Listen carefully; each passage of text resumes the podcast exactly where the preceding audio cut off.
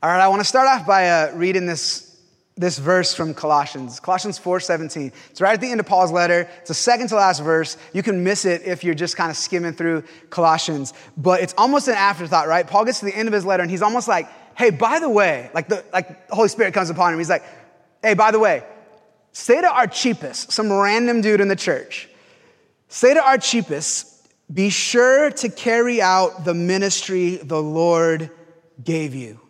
Tell that guy Archippus, he's writing a letter to the whole church. Tell that guy Archippus, hey, don't forget what God called you to. And make sure you tell him, Archippus, fulfill that. Carry that out. Every Christian has been uh, given a call to minister in God's kingdom. And every church has been given a call as well. So for me in my own personal life, man, I want to fulfill that call. And for us as a church, I want us to fulfill our call. Reality Ventura is called to make disciples of nations starting right here in our own backyards in Ventura County and the coastlands. This is really what we're talking about today, okay? And what we are gonna share right now, we believe God is doing to that end, us fulfilling our purpose, our call as a church. So there's three parts to what we're going to share today. Uh, part one, where we've been as a church. Part two, what we are calling a plot twist in our story. And part three, where we go from here. Part one, where we have been. Reality was birthed in these coastlands almost 17 years ago, next month, for a very specific purpose. Emily and I have had the privilege of, uh, a humble privilege, honestly, of being like caught up in that and invited into that by the Lord. For us, it started on September 7th, uh, 2003. We were living in East County, San Diego. We were both working at this church where we didn't feel at home. Um, we felt like God had been calling us to leave for a while and participate in something else new that He was doing, but we didn't know what that meant. This is like pre days where you could just search the internet for like whatever was happening. So like it, unless God told you, you didn't know anything, right? And uh, that night, Sunday, September 7th, we, we went to this service, this church service down at San Diego State, um, this brand new church plant. And we, as we sat there, we experienced the presence of God. And there was all these young people, and there was passionate truth being preached. And we were like, God is doing this kind of thing all over California. We know it and we feel like we're supposed to be a part of something like it, but we don't know what that is or where that is. And so we went home back to the hills of East County, San Diego, and we were frustrated, right? And so Emily was like, I'm gonna go pray. And she locked herself in a bedroom. And I, of course, sat down on the couch and turned on the TV. And an hour later, uh, Emily came out of the room glowing, like smiling from ear to ear, like this. and so I turned off the TV and I was like, baby, what happened? What did you do in there? And she's like, the Lord spoke to me. And I was like, what, what about what? And she was like, about where we're supposed to move. And I was like, where? She's like, I don't want to tell you. I'm a, I, want, I want the Lord to tell you too, so she said. I want the Lord to tell you too. And I was like, okay, no pressure, right? So next morning I wake up, sitting there with my Bible. I'm praying by myself. And uh, like, I see things, like I visualize a lot of things, right? Like I, not necessarily like prophetic visions all the time, but like I just see things in my mind a lot. I saw this word, Isaiah, and I saw these numbers 42. And I was like, is that the Lord? Like, I, God had never spoken to me like that before. And so I was like, is he telling me to go somewhere in my Bible right now and he wants to say something to me? And it was foggy. You know, sometimes when God speaks to you, it's not just like a banner across the sky with an airplane. Sometimes he, uses our own like anatomy to speak to us, our own brains, right? Because he made it. He wants to use that for his glory and his purpose. And so I'm like, is this the Lord? And so I opened my Bible up to Isaiah 42, and my eyes fell to this word, coastlands. And I was like, what? I kept reading. And as I read, this word kept popping off the page. It was like coastlands coastlands. Behold, the coastlands shall declare my praise. And I'm doing a new work in the coastlands, and the Lord shall go forth like a warrior in the coastlands. And coastland was like popping off the page, and I felt God speaking to my heart, saying, Dominic, I am starting a new work in the coastlands, and I'm inviting you and Emily into it. I want you to join in with it. And I was like, oh, what? And so I called Emily. I was like, baby, come here. I think God just spoke to me. And she was like, how? And I was like, from the word. And she was like, where? And I was like, Isaiah. And she was like, what chapter? And I was like, 42? And her eyes got huge. And she was like, coastlands? And I was like, what? yes. And so we're jumping up and down. We're like, oh my God, speaking to us. He's calling us to the coastlands, Lord, thank you. And then we realized, like, where the heck are the coastlands? And it was a several month process of us like asking the Lord, what does that mean? We know you told us. What does it mean? The night before God had spoken to me, Emily showed me her journal. She said, I want you to look at my journal from last night.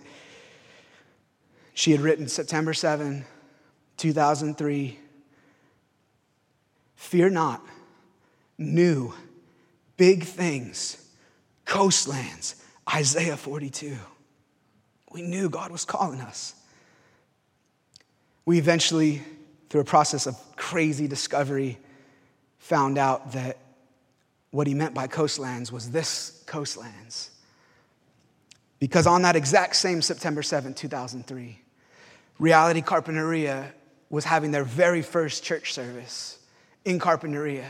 And unbeknownst to us, God had spoken to them also from Isaiah 42 about the new work that He wanted to do on the coastlands.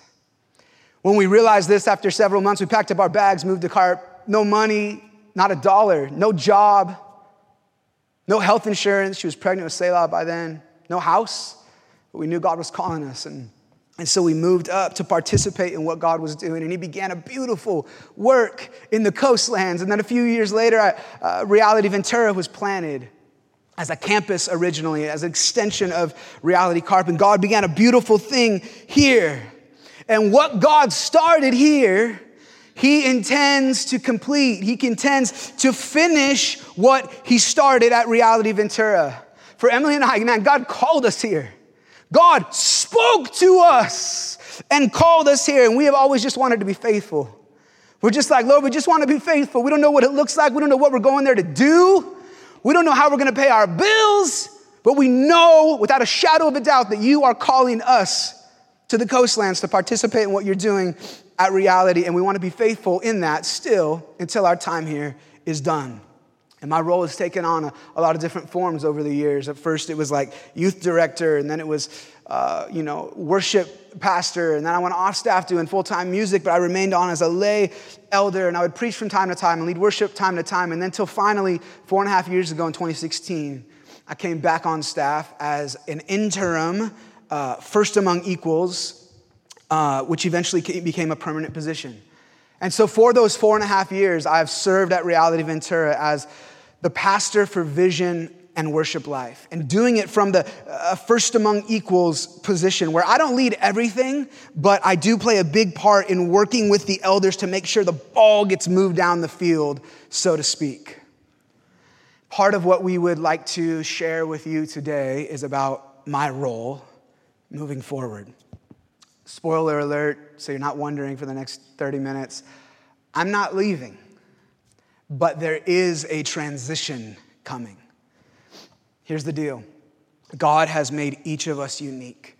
We are each wired by Him in a specific way with certain abilities and gifts. We excel in some areas and not as much in other areas. We also each have a calling that lines up with who God has made us to be, where you're like, this is who I am, this is what I was made for, this like resonates with my soul. God made me for this. I believe that's what Archippus had in Colossians 4. God had called him to something. It was a calling, and it lined up with who God had made him to be. Fulfill that calling. So for me, who God has made me to be, as a leader, first of all, is what they would call a creative type leader. Okay, I'm gonna explain what that means in just a moment. And as a communicator and preacher in the church, I'm what they would call a prophetic type of communicator and preacher. So, as a leader, here's what that means I lead as a creative, not necessarily artistic, although that uh, can certainly be part of it, but creative leaders can see the broken pieces in a system, even if there's a bunch of them and it's a mess, And like we have this God given thing to be able to see, like, oh, here's how everything comes together and how it needs to come together. We can also see the vision really far out. Like, here's where we need to go. Now, connecting people to that vision is an entirely different thing. Building that bridge is an entirely different thing. It is very, very, the hardest part of my job, very difficult for me to build that bridge and connect people to that vision. It's one of the common curses, if you will, of being a creative leader. Difficult time building bridges. A pastoral leader, on the other hand, which is another type of leader, is a connector by nature. This is what they do. God has made them to connect people from uh, here to the vision. They build bridges. This is necessary in the church. It is all about connecting the people to the vision. If the people can't go, like, what are you even doing then? This isn't a corporation where it's like, that's the vision, get on board or not. You can't do that in the church. It's all about building the bridge. I can lead like this, but it's like using my left hand all the time. It's unnatural, it takes longer, and I don't get as good of results as if I was using my right hand. On the communicator preacher side, uh, I'm what they would call a prophetic type of communicator preacher. Now, listen, I don't love using that word because it sounds presumptuous. We don't have better language than that. So I'm going to use that word. But here's what I mean I'm not talking Old Testament prophet with a capital P where you speak the very words of God and then you get killed if you got it wrong, okay? That's not what I'm talking. I'm talking lowercase p, New Testament, prophetic type of thing.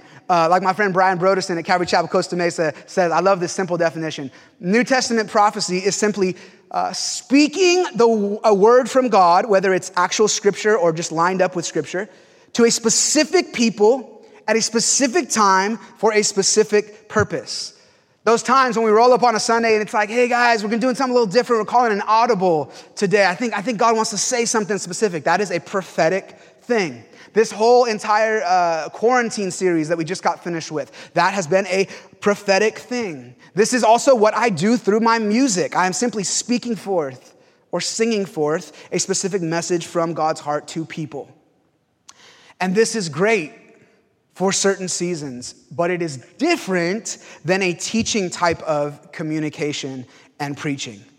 That the, the prophetic sermon is like the fat of a ribeye, right? It's where there's a lot of flavor there, and it's really rich and it's wonderful, but you can't just live on the fat. You need the protein of the meat, which is why that verse by verse, exegetical, uh, expository preaching of Scripture is the type of teaching that we generally do 90% of the time at our church.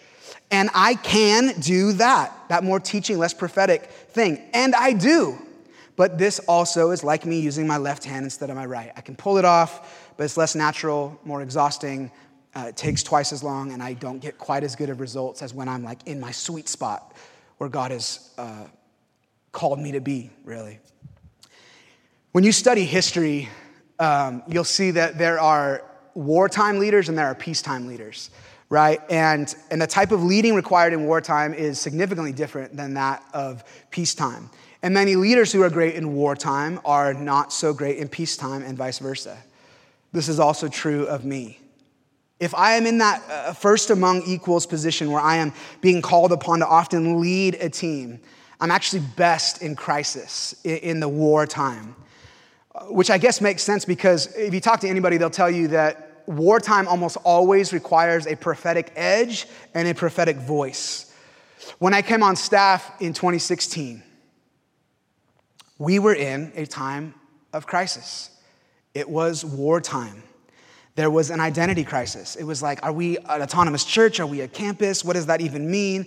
Our leadership was in a bit of a crisis. It was like, are they leading? Are we leading? Is that person leading? Who is even leading? Is anyone leading? Um, our gatherings were in a bit of a crisis. It was, it was very dry here when you would come on Sundays often. Um, our, uh, our DNA was kind of under crisis. We had lost a lot of we didn't know who we were. Like, what is, what is, what do we value? What is important to us? Like, what are, what makes us up, Reality Ventura? And our, uh, I'm sorry, the unity was also in a bit of a crisis, like kind of under attack. There was some gossip and division happening in the church. And then the staff was not yet under crisis or in crisis, but uh, was disjointed and disconnected, just trying to be faithful with what God had put in front of them. It was wartime, if you will.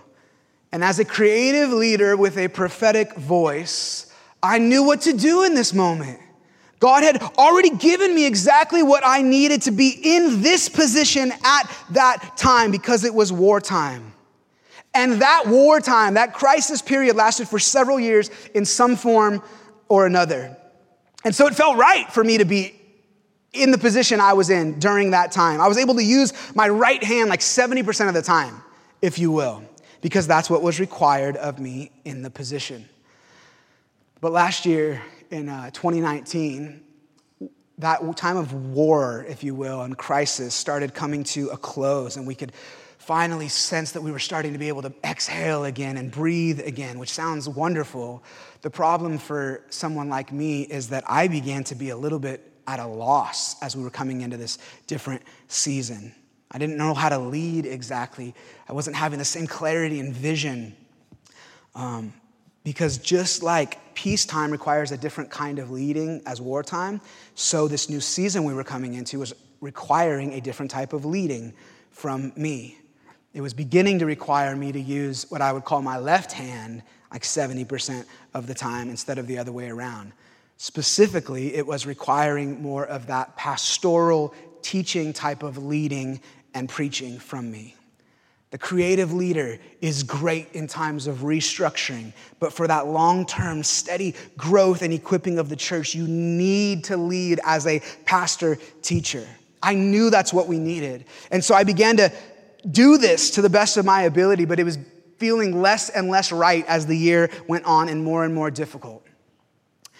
Let me say it like this. Uh, when I came on staff in 2016, I think Reality Ventura was like a, a ship that had been like thrown up onto a bank of sand from this crazy storm, and stuff had like broken on it, and there was like little fires over here, and people had like jumped off, and the, the staff was like running around, like, we gotta fix this, and oh, there's another hole over there, and wait, patch that up, and it was it was frantic, right? And uh, it, was, it was mayhem and there was wounded people over there on the side and the ship wasn't going anywhere. It was like stuck. And by the grace of God, man, I came on as a creative type of leader. I was able to look at it all and be like, I think I know what to do. I think I know. Hey guys, come on. Like, okay, you go take care of that thing. You take care of that thing. You get off the ship. What are you even doing here? You know, like, let's patch up this thing. And oh, this person's wounded. Here's how we can care for that. And I knew what to do to rebuild and restructure this thing to get it back in the water for the course ahead. And that was really the work that we did as a church, as a staff, as elders, as you guys. This was the work that we did as a church. It was repairing and rebuilding for like three years on every level. Because that was the greatest need, I was able to participate in it using my right hand. But after a few years, once the ship was restored and rebuilt and back in the water, the greatest need was not rebuilding and restoring anymore. The greatest need now, starting last year, was like charting this steady course in the water. And that requires a different type of leading and a different type of preaching. That is when you need that pastoral leader who can build the bridge, if you will, taking us there, and that teaching uh, preacher who can equip us for what is ahead. There's still a role for the creative leader and the prophetic voice, but it's not going to have the same level of prominence as before because the new need is different. You're in a new season. So last year, I began to like get some clarity around this. It was a, I was wrestling with it a lot. You know, I was trying to figure it out, and um, I was like, "Gosh, Lord, I don't, I don't want to be off the ship. I have no desire to leave. I love this ship. I, I want to help it get to its where it's supposed to go, but I'm also recognizing that I don't know that I'm the right guy to be at the helm, so to speak, for the season ahead of us. I don't want to leave, but I also don't want to try to be something that I'm not supposed to be because each person has a specific role in the body of Christ. And I just want to be in the right role, not just for my own self, but for the sake of the body. And I want other people in their right role. This is where part two comes in the plot twist in our story. So I'm working through all of this with the Lord and it's last August, and Tim Chaddick from Reality London is here, and he's, he's preaching, and I'm sitting in the sound booth, and I'm having this epiphany, and I'm like, see, there's guys like that There's guys like Tim. If you know Tim, he's just this like obviously called and anointed pastor teacher. And so I'm sitting here, and on one hand, I'm really encouraged. It's good confirmation because I'm like, yeah, we need a guy like that to join our team. On the other hand, I was super discouraged because I was like, oh, we need a guy like that on our team? If you don't know, when I came on staff originally, it was as the interim guy, and one of my main jobs was to lead the charge in finding a permanent preaching and vision pastor. And after 18 months of looking non-stop and meeting with people, I had to stand before our church and say to you guys that uh, after all of our looking, we were pretty sure this person didn't actually exist. And if they did exist, they were probably already at one of our other reality churches. Actually, I would like to just pause for a moment here and play a video of exactly what I said. This is from September 17th, 2017. It's 18 months after I, I came on staff. This is like baby Dom, no, no beard. Okay, listen, listen to what I shared with you guys September uh, 2017, two minute video. And so when I came on staff eight months ago, this was kind of the, the person that I was looking for. And so this is the kind of person that myself and along with others began to pray and search for. And as we did, there was three basic qualifications. Just three basic qualifications. I'm gonna let you in like little insider information right here, right? This is like a bare minimum to us. And I think you'll agree with these, these three things. This is what we would expect. Qualification number one, he had to have reality DNA. Qualification number two, he had to be an anointed, gifted, called teacher and leader. Qualification number three, he had to have a specific level of expertise and experience.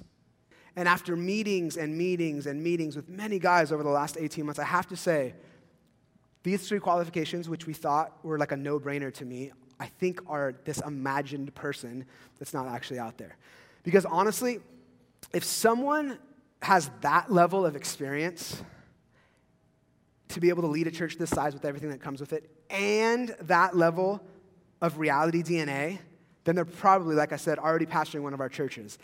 And listen, of the eight reality churches, even that, there's only three of those guys who actually have the expertise and experience, I think, to lead this church in a way that we would even kind of be okay with.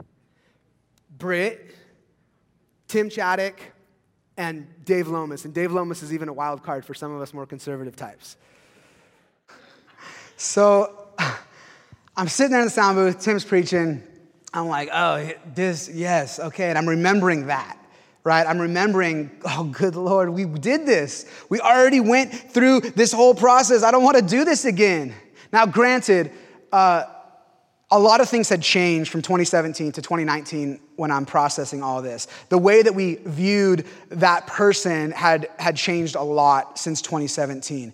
Um, how he would operate on our team had changed. You know, we had developed so much. Uh, plurality and team leadership. And we, we had such a better understanding of what it meant for us to lead as a team with shared vision and shared leadership. We had built our whole structure around, like, okay, there's not a guy, like, Jesus is the guy, right? Uh, and we're all submitted to him and we lead as a team. So the prominence of this guy's role would be different for sure.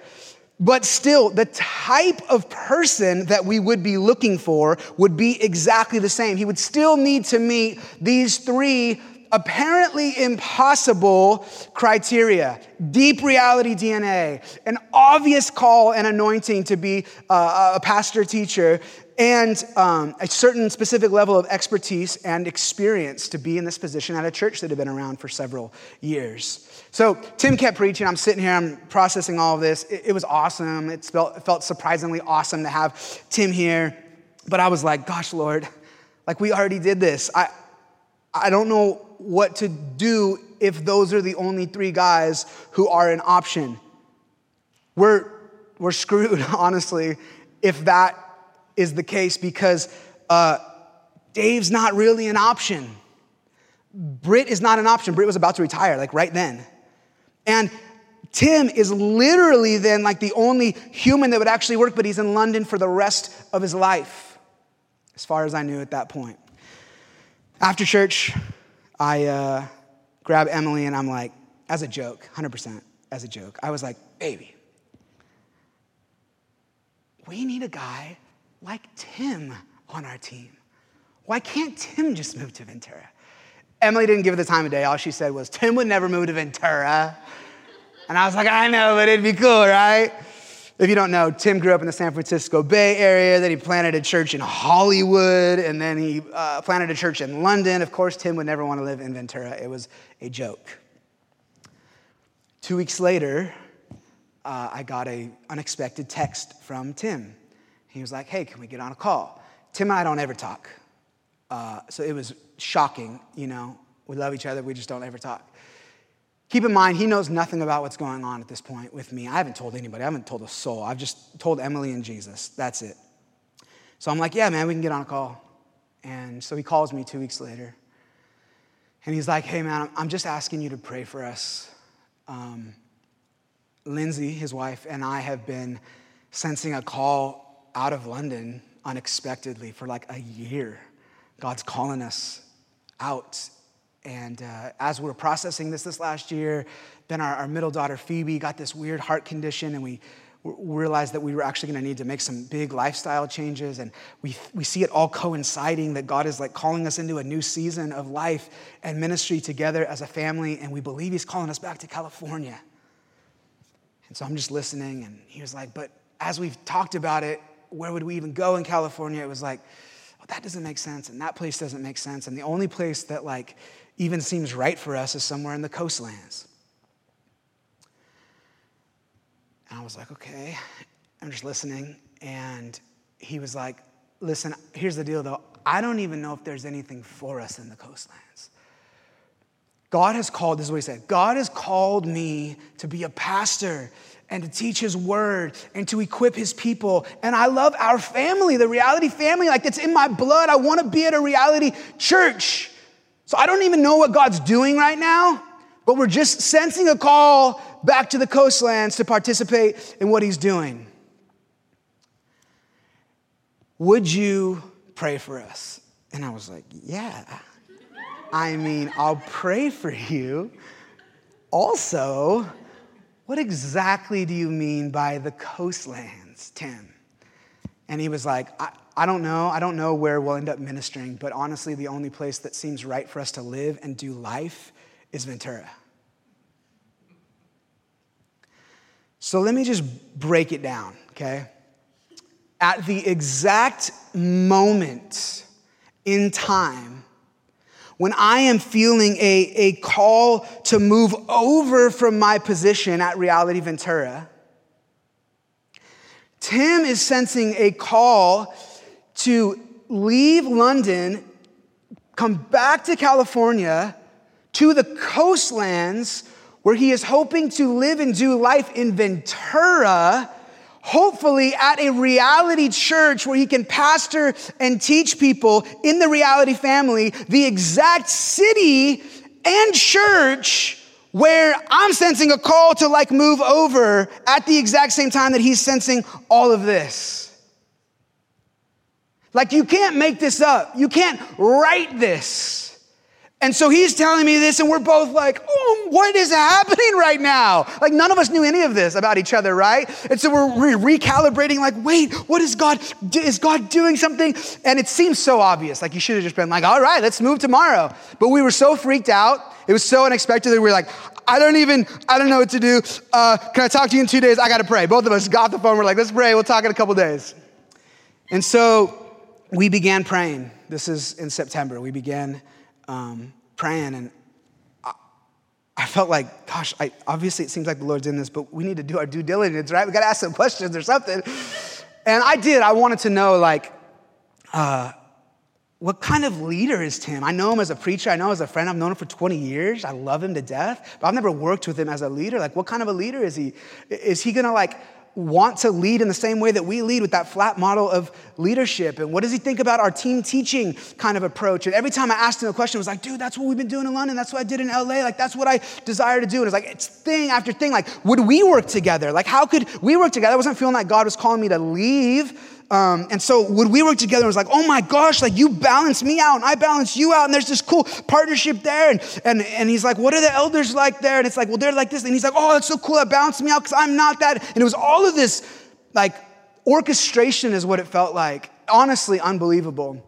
But still, uh, Billy and Chad didn't know anything that was going on at this point. And, and so I'm submitted to them as elders. You know, I had no idea how they would respond to this. And so last fall, I sat down with Billy and Chad and shared with them what I was discerning about my own position um, at the church, everything I just shared. And they got that, they, they, they embraced that and um, agreed with that, and what, what we would probably need moving forward, agreed with that. And then I shared with them what was happening with Tim. And uh, as I shared with them, they, they began to just sense, like, gosh, yeah, man, it just seems like God is in this. But still, our style is to go slow, especially with stuff like this. And so we then started praying and having Skype calls with Tim and emails and phone calls and meetings for months throughout the fall. And then in January of this last year, Tim was already going to be here in California for a conference he was teaching at. And so he just extended his trip and was like, I just want to spend time with you guys. Let's talk. I want to spend time in Ventura. Uh, and then I'll preach when I'm there and just see how it feels with like this new lens, you know? And so we did that. We, we spent time together and we asked him lots of hard questions and talked about his strengths and his weaknesses and our strengths and our weaknesses and how we might work together. And we, uh, we asked lots of questions. He asked lots of questions. And um, it became more and more obvious like, wow, I think God is just in this. He and his daughter, Lily, were here um, on that trip. His oldest daughter, she's 16. And this is just a cute little story, but as they drove into Ventura that, that week from Los Angeles, she didn't know what was going on. She knew, had no clue, but she's looking around and she turns to Tim in the car and she says, Dad, I want to live here. Tim just smiled and didn't say anything. So we met that week, talked about all of these things, and as we did, it became clear and clear that God was doing something.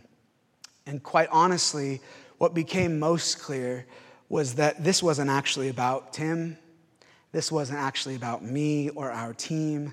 This was about what God was doing in the coastlands through Reality Ventura.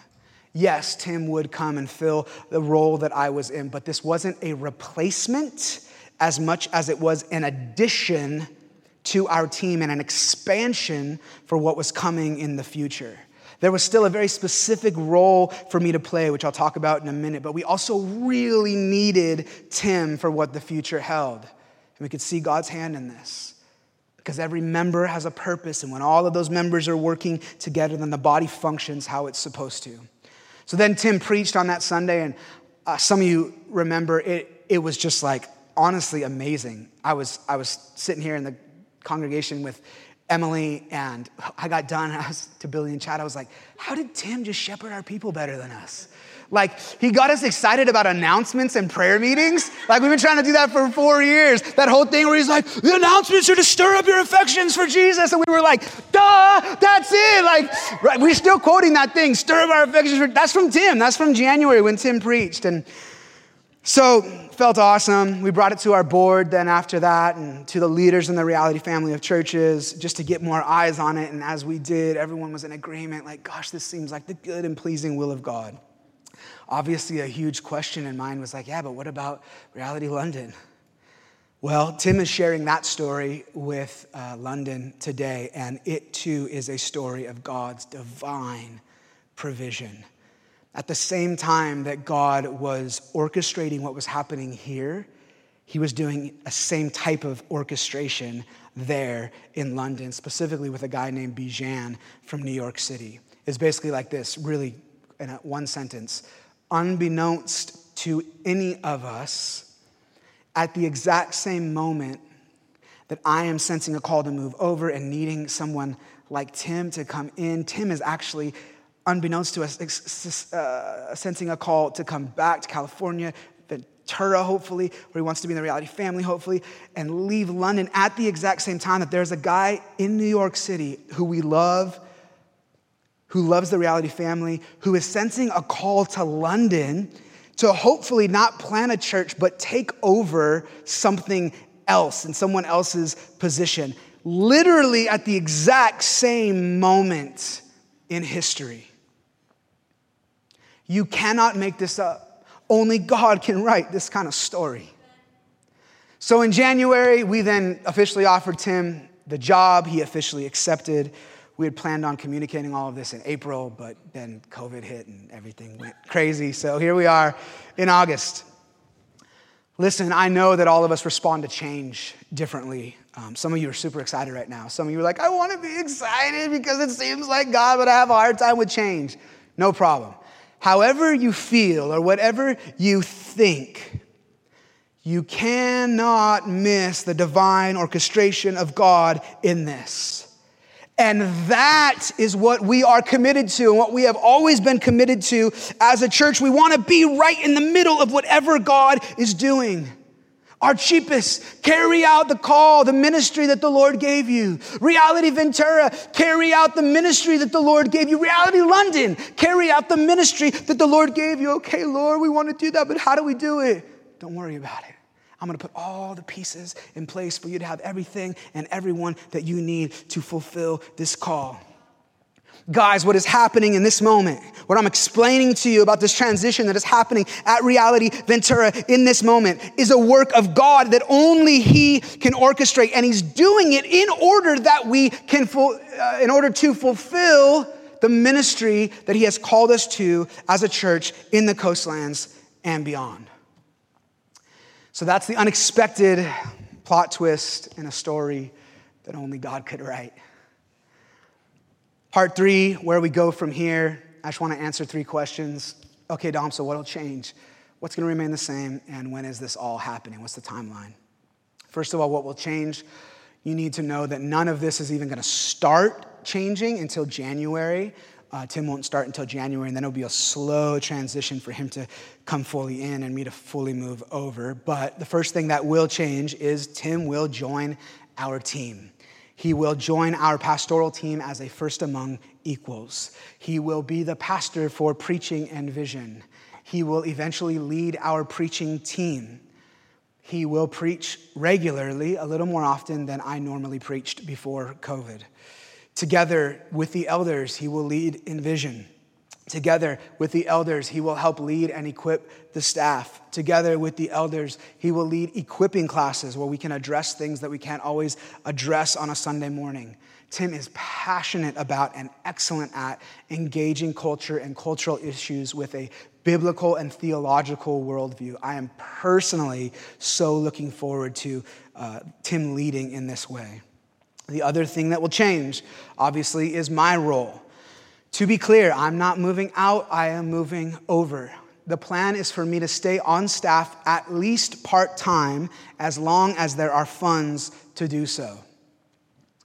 If there are not funds here, I am praying and expecting for God to provide funds from somewhere else so that I can still serve the church in a significant way without being a financial burden to the church.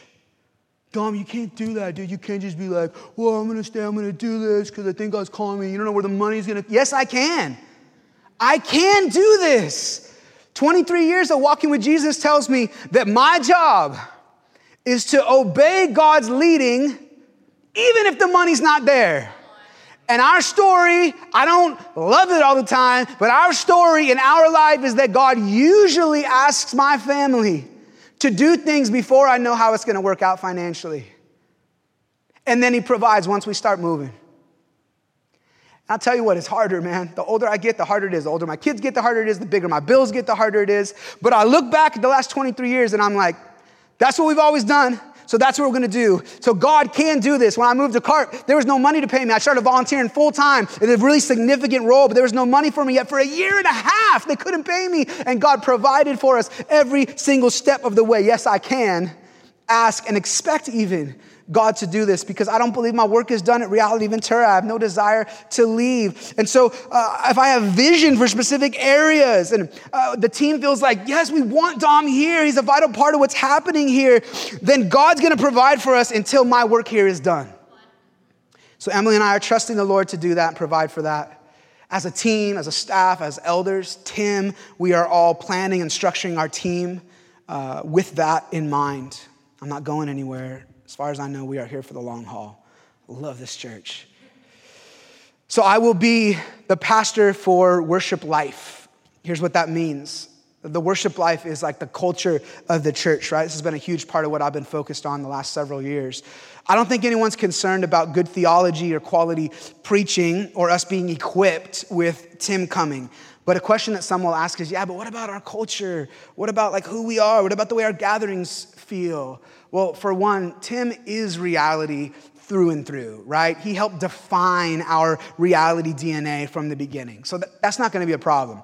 But also, my role will be actually more focused on this, which will allow me to have even more intentional time to pour into these things. Additionally, I uh, will preach eventually less, but I will still preach on somewhat of a regular basis um, and as the Lord leads. Um, I will be at gatherings contributing still to the shepherding of our gatherings. You know those moments when I roll up on stage during second set and I'm like, hey guys, can we sing that bridge again? I think God's want to say something to us. Hey church, can we just do this and respond to God in this way, that, that like prophetic shepherding thing? Like, I'm still gonna be here doing that as a part of who we are and something that even Tim is like, yes, dude, like I love that, but that's not my sweet spot. That's your sweet spot. So that'll still be a part of what I do. I'll still be leading some prayer and worship gatherings. I will continue to lead musical worship on somewhat of a regular basis. And I will continue to collaborate with Brian in mentoring worship leaders and working with our worship songwriters. So, obviously, some of this will develop as Tim gets here, but that's what we know for now. What will remain the same? Quickly here Jesus is still the senior pastor, y'all. He is the chief shepherd of the church everything will still revolve around him. Speaking of which, our leadership model of plurality, team leadership, shared vision, where Jesus is the senior pastor, is not going to change. Yes, Tim's influence will be obvious across the board, but not at the expense of the influence of the rest of us. We will each lead in vision in our areas of influence. Chad and Billy will still be doing what they are doing. I will be focused on what I just shared. And we will, as a team with Tim, collaborate on overall vision in the church as we always have. The next thing that will remain the same is our staff and elders. Our staff is not going anywhere, right? Billy, Chad, myself, we are not going anywhere. We are here and we are committed. Tim is not coming to change things. God is adding him to our team to expand it so that we can join in better with what he is already doing. The next thing that's going to remain the same is our team teaching approach. Um, it will look a little bit different, but there will still be a team of us teaching. Those of us who have been preaching will still preach. Uh, we will still have some kind of preaching meeting, and we will still, each of us on the preaching team, speak into uh, the different preaching series and sermons. Our mission will remain the same. That's not changing. Our mission to make disciples of all nations, starting right here, is not changing. And lastly, our DNA is remaining the same. Our identity is not changing. It's a huge part of what I've contributed to and will continue to contribute to. We are all still the same people. Uh, there will be growth and that's great, but it's not gonna feel like a different church, right? Again, Tim is not coming to do another remodel. That's not what is happening here. Our team is simply expanding in order to better fulfill the call of God on our church moving forward. Lastly, what is the timeline? The Chaddicks will move here in September, so like next month. Uh, during that time, Tim will still be working with Reality London remotely. Everything in London is all online. There's no like in person anything anywhere. It's super locked down because of COVID. And so he's able to move here and finish his transition out um, online from here. But he won't start until January. So October, November, December, Tim's actually going to be taking a sabbatical with his family. The reality family of churches as a whole have all chipped in to pay for Tim and his family to take a three month sabbatical before he starts here. Uh, Tim hasn't taken a sabbatical in seven years. Planning a church in London obviously takes a toll on you and your family. Adjusting to life back in the States will take a different kind of toll. So, the reality family of churches has graciously provided this for them, which is awesome for them and honestly for us, because like we get arrested Tim in January when he starts, which is when he starts. That's the next thing on the timeline. Tim will start at Reality Ventura in January 2021. At that time, we will begin transitioning him into his role, as I described earlier, and me over into my role that I also described earlier. This transition will last at least six to nine months, and we have a staged out plan for that transition. After talking with other churches and organizations who specialize in transitions like this, it was very obvious that uh, because I'm not leaving, there's no reason to like rush this in like just a couple of months. Um, we want it to be smooth for, for you. We want it to be smooth for our staff and our key leaders. We want it to be smooth for Tim. Um, so, in the beginning, Tim will be observing a lot. He'll be taking in a lot, learning a lot about Reality Ventura and our community. He'll be building relationships with a lot of people on our team and many of you. He'll be collaborating with the elders. Uh, he'll be preaching some right off the bat. And then, as those months continue to go to move on, he will take on more and more responsibility. He will preach more and more. I will preach less and less until both of us are fully functioning in our long term roles alongside the elders and the staff.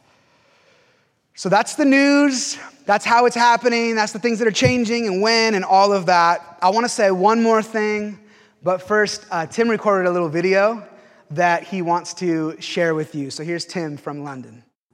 Hello, Reality Ventura family.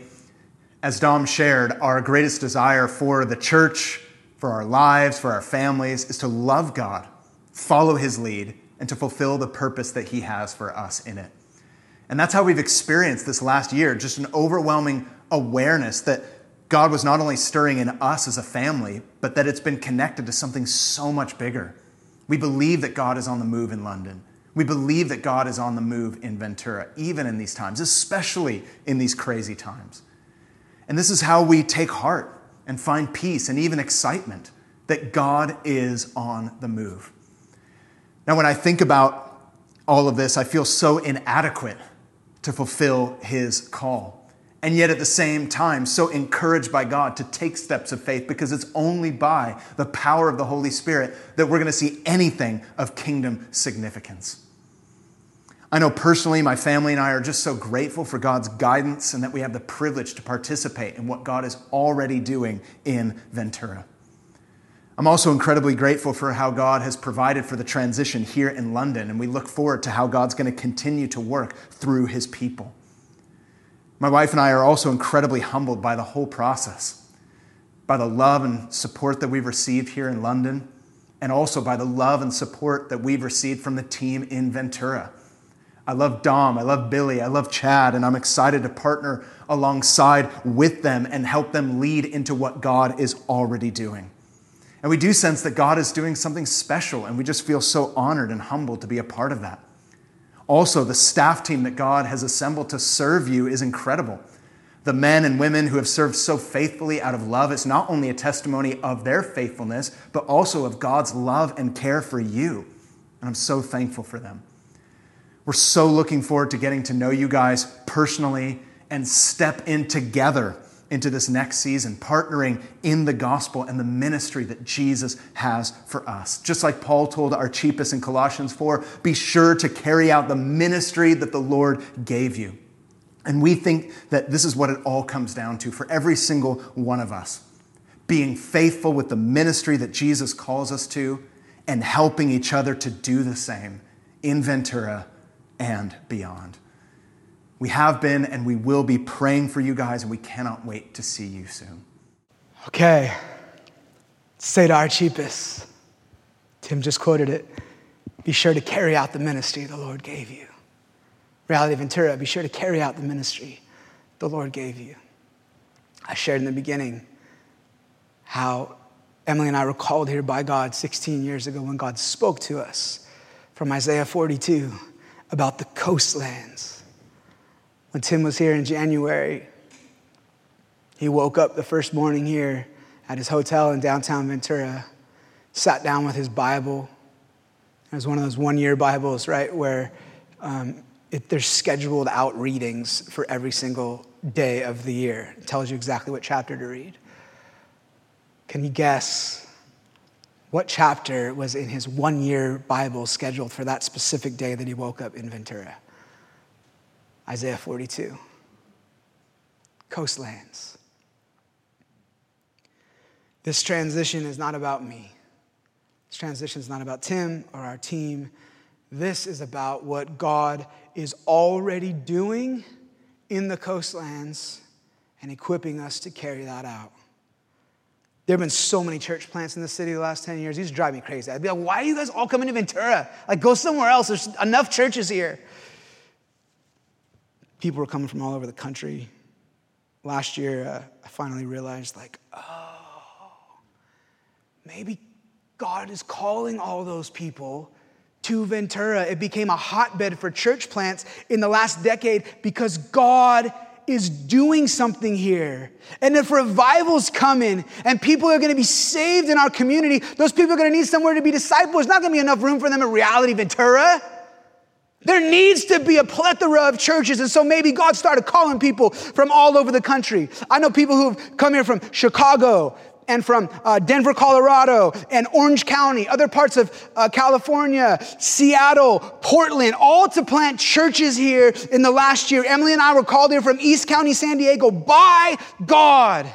And now he is calling another family from London to Ventura to participate in what he's doing. You know what that says to me? God's doing something bigger than any of us and any of our churches. And friends, you're a part of that too. You are grafted into that by the fact that you are here. By the fact that you are here. Maybe you're a part of some other church in our community. That's for you too. That's for you too. This isn't just about Reality Ventura. This is about the coastlands. This is about the coastlands. You are a part of what God is doing. And there are no spectators in the kingdom of God. We don't get to just be like, that's cute. I'll watch from over here on the sidelines. There are only participants in the kingdom of God because we have all been given a specific role in how to participate. And so I'm asking you, church, I'm asking you, child of God, in this season to see that you are grafted into that. We're asking you to not just observe what is happening, but to be involved in it, to participate in what God is doing. To ask God, like, Lord, what does that look like for my own life? What does that look like for my presence here in the coastlands? What does it look like for me to lean into what you are doing here? As I shared last week, I believe that the Father in this moment is gathering us around his, his dining table as his children. And he's like, hey, come here, come here. You two, come here. Hey, get off the thing, come here. And he's like, I'm gonna tell you guys what I did today. Whew, that's a good one. Okay, so here's how it went down, all right? And he's, he's even sharing the story of like, oh, there was all these pieces, and Dom was feeling this thing, and the elders are feeling this, and I was doing this over here at this church, and, and then over here in London, and New York. He's like just telling the whole story, and we're like, like, what, Father? And then he's like, it's just the beginning. It's just the beginning. And he's saying to us, you want to join me tomorrow? I'm going out. I'm doing work. You want to join me tomorrow? I'm praying that we would have the grace to say, heck yeah, Father. Of course, why would I not want to participate in that? Lord, give us grace to participate in what you are doing, to join in with what you're doing, God.